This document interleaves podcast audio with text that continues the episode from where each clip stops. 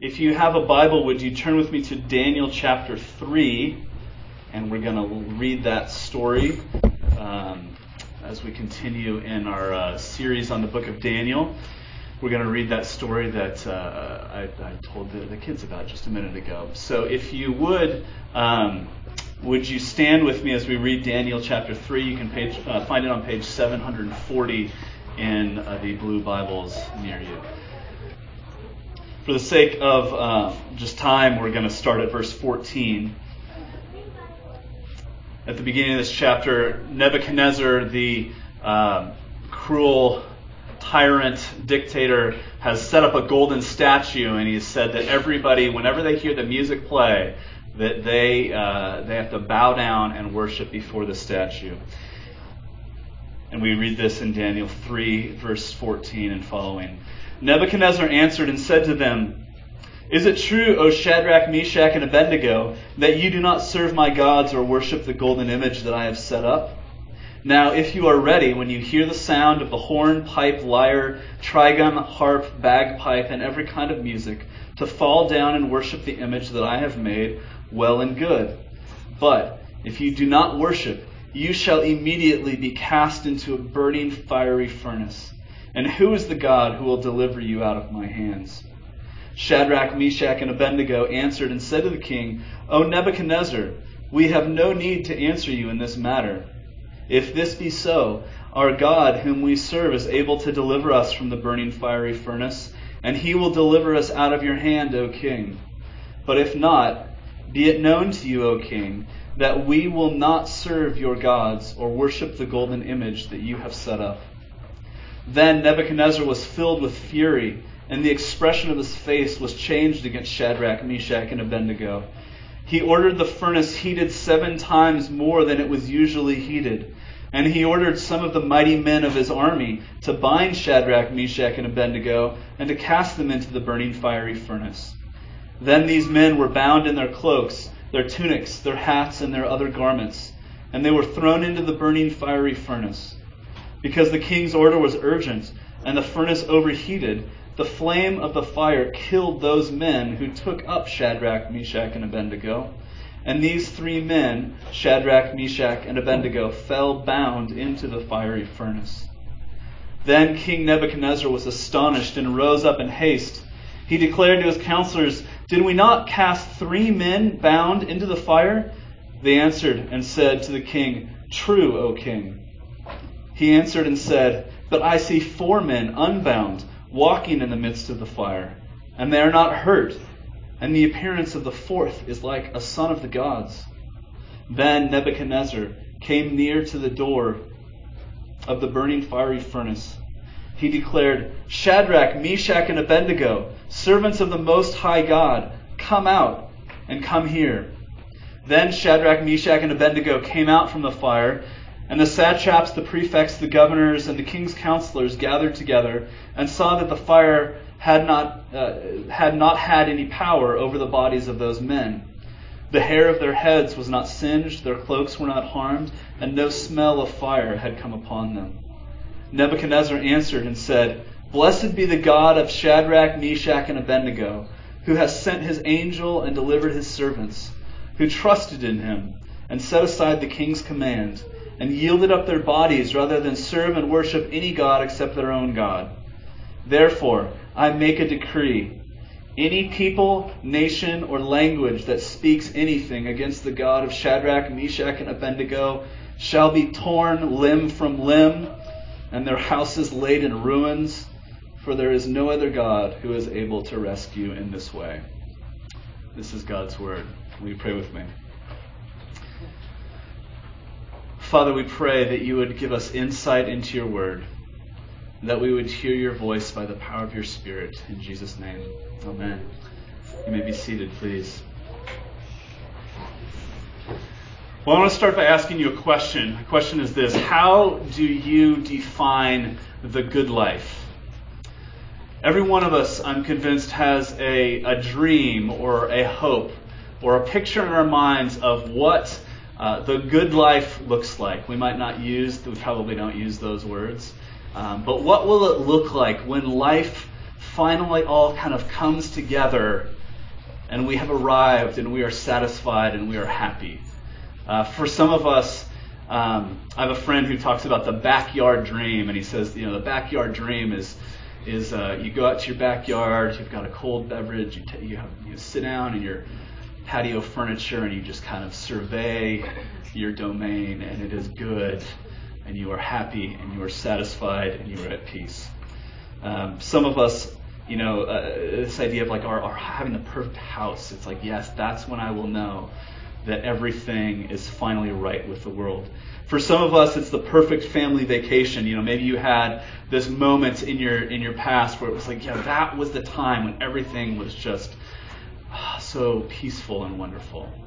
For some of us, it's our careers, right? And uh, we we think that you know, our, if if uh, our our lives will be meaningful if our work is meaningful, and we just kind of move from height to height, and work is going well and we're being recognized and we're being promoted and we're advancing and of course we're making enough money then we're living the good life for some of us i think our our um, our picture of the good life comes out when we're driving i don't know if this has ever happened to you it's mostly a picture of the good life being taken away because my picture of the good life is nobody gets in my way when i'm driving and we can be driving along and in the middle of a perfectly calm, nice conversation, when all of a sudden I'm just livid and my wife is wondering what in the world just happened. Because some, you know, driver has cut me off and the good life has been ripped from my hands. Um, whatever it is, each of us has a picture in our minds of what the good life looks like. And yet, and I mentioned this last week, I think we're at a time um, in our in our country and in our culture where um, something has shifted. Something is different than it used to be. And um, we might have different, all kinds of varying explanations for why that is, but I don't think that there's any denying the fact that in the last, I don't know, doesn't even matter what the time frame is, something has changed. Um, something has changed in our culture. And here's what I think has changed.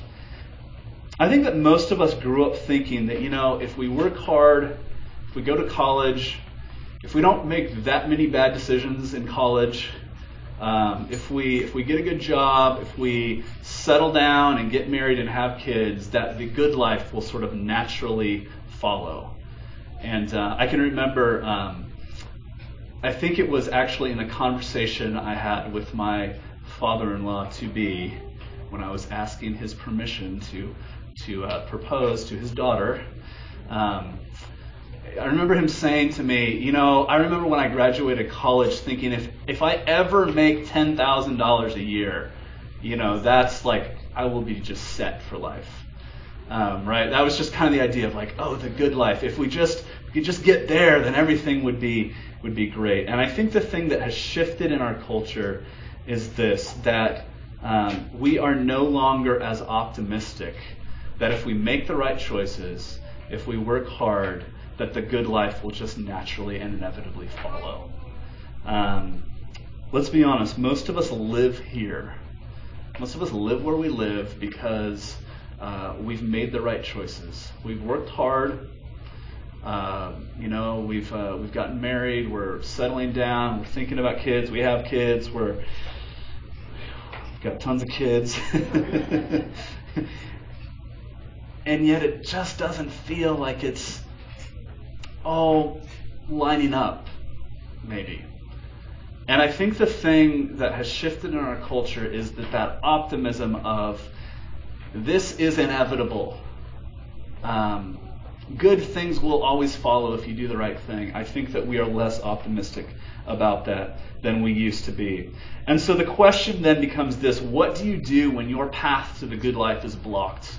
when your hope or your dream or that thing you think will make you happy and satisfied i mean we're not unreasonable it doesn't have to be perfect but you know just a reasonable amount of comfort and ease um, what do you do when your path to that is blocked well typically what happens is uh, is these problem emotions begin to arise right worry and anxiety and frustration and anger um, stress.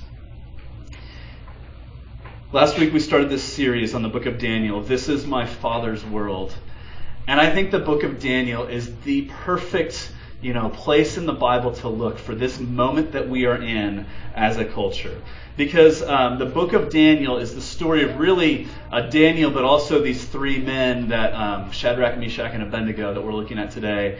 And it's the story of these four Jewish they're boys at, at, the beginning of the story, and the good life is ripped out of their hands, and they are their uh, Israel is conquered by a foreign nation, and they are they are taken as prisoners of war, of captives and exiles, and they're taken 700 miles away to live in Babylon, in the pagan capital city of Babylon, which is in modern day Iraq, and um, they are kind of put into this system of, of indoctrination, of education under uh, under the pagan dictator Nebuchadnezzar.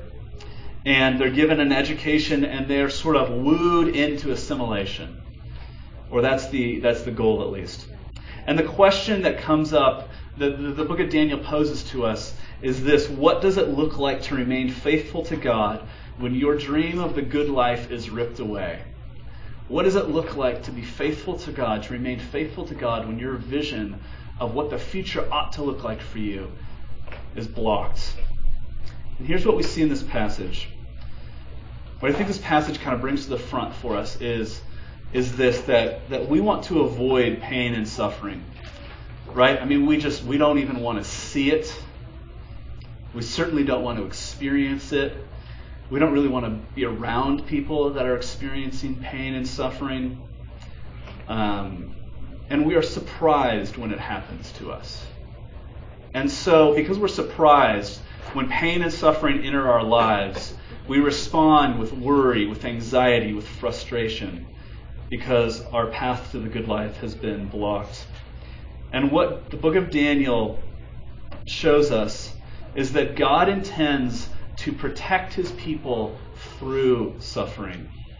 That God intends to use hardship in our lives to refine us.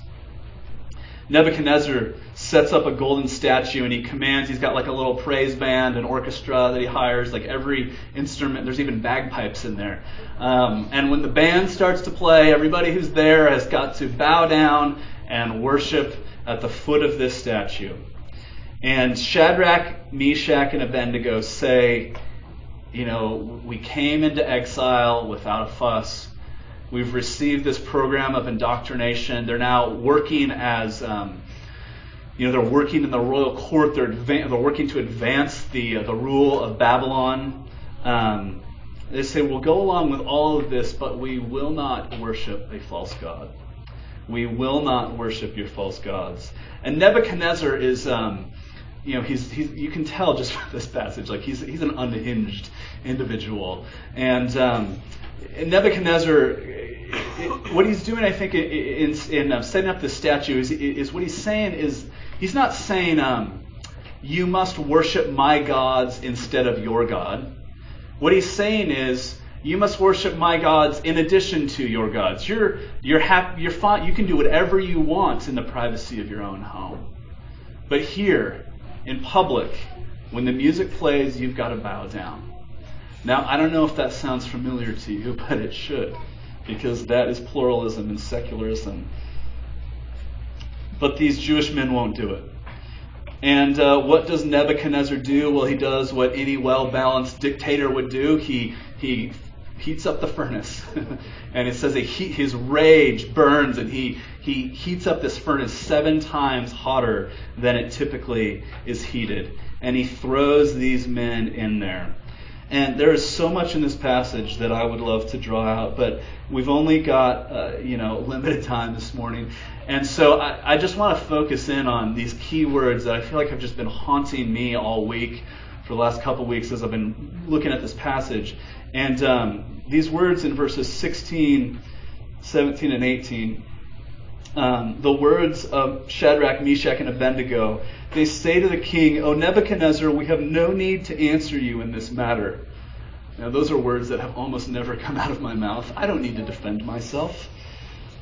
We don't need to defend ourselves. They say, If this be so, our God, whom we serve, is able to deliver us from the burning fiery furnace. and he will deliver us out of your hand, O king. But if not, be it known to you, O king, that we will not serve your gods or worship the image that you have set up. We believe that God can save us, and we believe that he will save us. But even if he doesn't, we're still not going to bow down. But even if he doesn't, those are the words that just keep ringing in my head. Um, you know, as Americans, we have a very strange relationship with suffering. I'm not assuming everybody in the room is an American, but uh, most of us are. We all live in America, I think. Um, and we have a very strange relationship with suffering because, relatively speaking, we don't suffer. I'm not saying that, that you know, I mean, people get sick. Um, you know, there's plenty of suffering to go around, but compared to the rest of the world, we suffer relatively little. And yet we are we are the only people that are surprised when suffering enters our lives. We are so not acquainted with suffering that when it enters our life, we're like, where did this come from? What did I didn't do anything to deserve this? Why did this happen to me? And we complain. And Shadrach, Meshach, and Abednego go into the furnace without fear, stress, or anxiety. How is it possible that they can face, um, you know, imminent death without worry, stress, or anxiety? Well, I think that they know two things that we don't know. And um, the first thing that they know is that the good life lies not in the things that God can give us, but in God Himself. They know that that's why they can say, even if he doesn't save us, we are still not going to worship false gods. Because they know that God can save them, but even if he doesn't, the good life is getting God, not getting the things that he offers to us. The Heidelberg Catechism is a, uh, a catechism is like a set of questions and answers that's designed initially to, to help children understand what the Bible teaches. And the Heidelberg Catechism is a summary of what the Bible teaches that was written in the 16th century, and it's so warm and rich. And the first question of the Heidelberg Catechism is What is your only comfort in life and in death? How would you answer that question? that I won. What is your only comfort in life and in death? It says, That I am not my own, but I belong with body and soul, both in life and in death, to my faithful Savior Jesus Christ. He has fully paid for all my sins with his precious blood and has set me free from all the power of the devil. He also preserves me in such a way that without the will of my heavenly Father, not a hair can fall from my head. Indeed, all things must work together for my salvation. Therefore, his Holy Spirit, by his Holy Spirit, he also assures me of eternal life and makes me heartily willing and ready from now on to live for Him. Isn't that beautiful? What is your comfort? Is your comfort found in the things that God can do for you, or is it found in God Himself? But the second thing I think that Shadrach, Meshach, and Abednego know that we don't know um, is, is I actually think that there's a sense in which we all know this deep down. We just don't really want to admit it.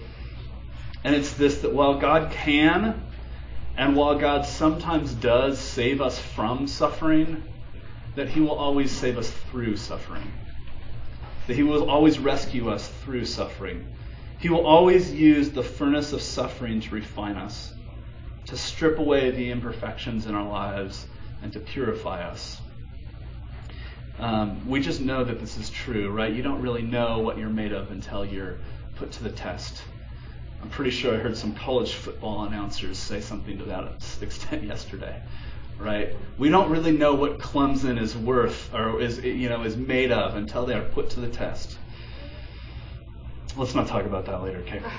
I don't care that much about college football. In general, Utah football maybe too much. Um, you don't really know what you what you're made of until you've been put to the test. But more than that, um, God is present with us in our sufferings.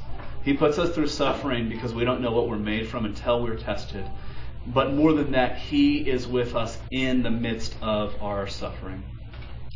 Nebuchadnezzar sees four men in the furnace, and he says, And the appearance of the fourth is like the gods, or the word is Elohim, which is usually just translated God in the Old Testament.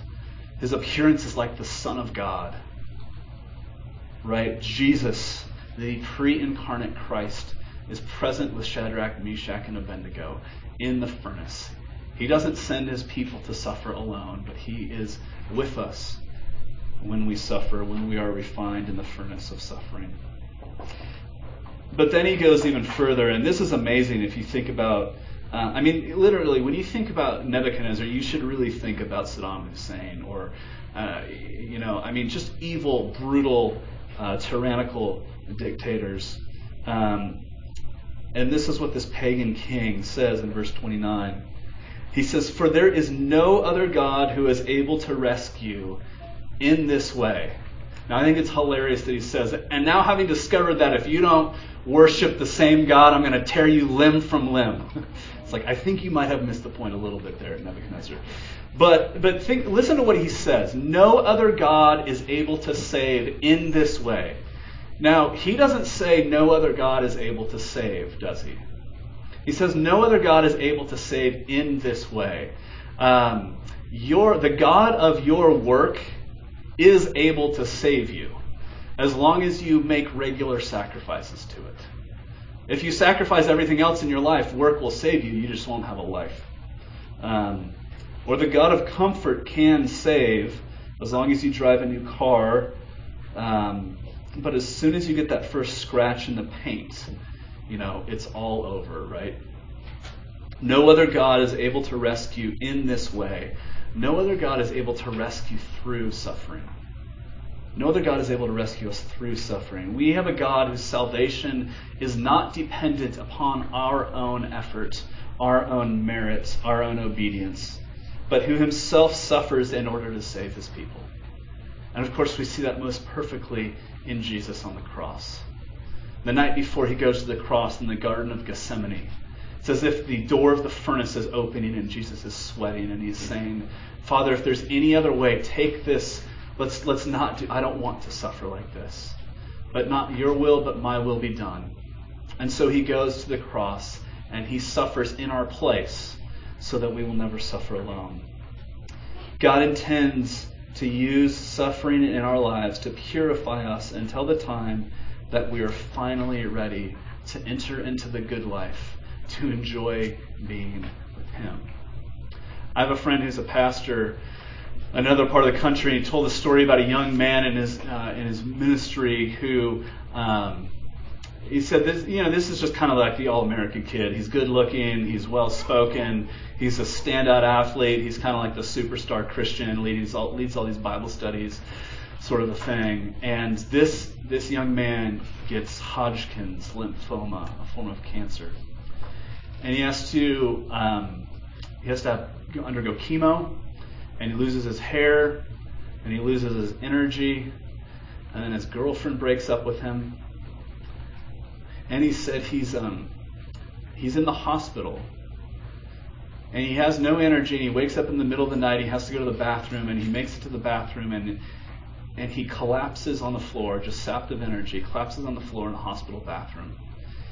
And he says, there I was lying on a linoleum floor in a hospital bathroom, unable to move, hospital gown hanging open, and I finally realized what grace is. He said, I couldn't do anything for God. I'm completely helpless. I haven't felt like praying. I'm not leading any Bible studies.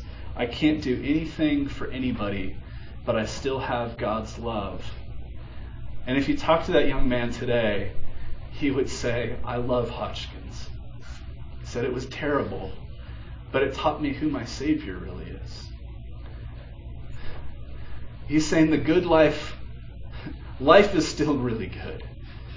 It's just that the goodness looked really different than I was expecting it to look. Do you know who your Savior is? I got to be honest with you guys. I have been um, I feel like um, I've said this sometimes partly in, in, in, in jest, but I feel like for the last year and a half, I've been running on stress and caffeine, and um, and I and there's been this like low level anxiety just building in my life. It's not that any day is that hard. It's that it's constant, constant, constant worry and stress and anxiety. And uh, I was talking with somebody recently who said, uh, "Well, have you type, tried praying about that?" I'm like, "Yeah, thanks. I know. I'm a pastor." the, the old prayer answer, right? And he said, "Write down on a note card the things that you're anxious about." And uh, and I wrote like, you know, three or four things down. And he said, "Now pray about those things, and they're God's problem." And I'll encourage you to do that too. They're God's problem to deal with. And whenever they come up in your life, in your day, stop and pray. And as I've begun to do that this week, what I've realized is that worry is actually a form of prayer. Worry is a form of secular prayer. When I worry, I'm praying to myself. But that in true prayer, um, my circumstances don't necessarily change. But I learn how to trust in the God who is able to save. And I learn that no other God saves in the way that he saves. Will you pray with me? God, I thank you that there is no other God like you. and that God, on the surface, thinking about that you're going to refine us through suffering. Um, it doesn't sound appealing. It might sound cliche. It sounds like something that deep down we all know to be true. And yet, God, I hope that in these um, few moments that we have begun to see that maybe the good life looks different than we thought that it's not having all the things that when we were 18 we thought would make us happy. But that you give us something even better than we would have asked for, that you give us yourself. And God, I pray in my life and in our lives that you would do whatever you have to do in order to convince us that what we really need is you that we might be able to say with Shadrach, Meshach, and Abednego that we believe, we know God is able to save us, and we believe that He will. But even if He doesn't, we are not going to worship the idols of our culture that would enslave us. That we don't need them to be satisfied because we have you. God, would you do that in us? We pray in Jesus' name. Amen.